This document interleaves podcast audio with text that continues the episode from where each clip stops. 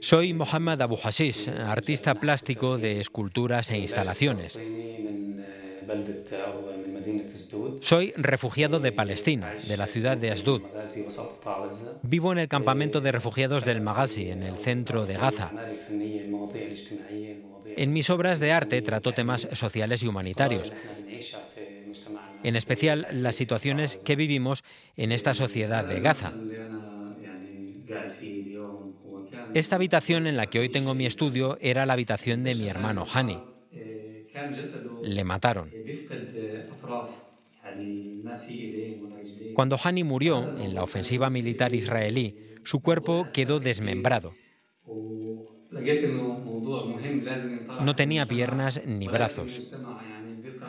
Lo que sucedió es para mí muy sensible y tenemos que contarlo mejor a la sociedad.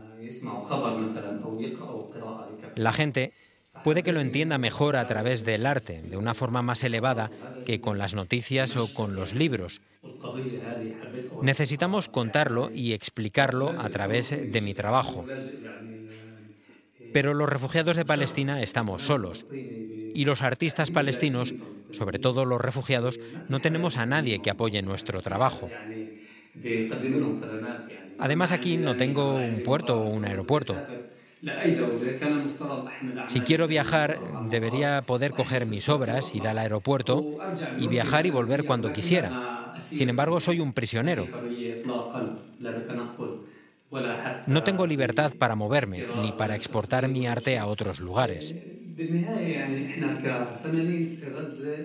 Al final, nosotros, como artistas en Gaza, tenemos muchos deseos personales. Cada artista quiere salir al mundo a su manera. Sin embargo, hablemos de forma general, lo que necesitamos es libertad para movernos todos, artistas y no artistas. Libertad.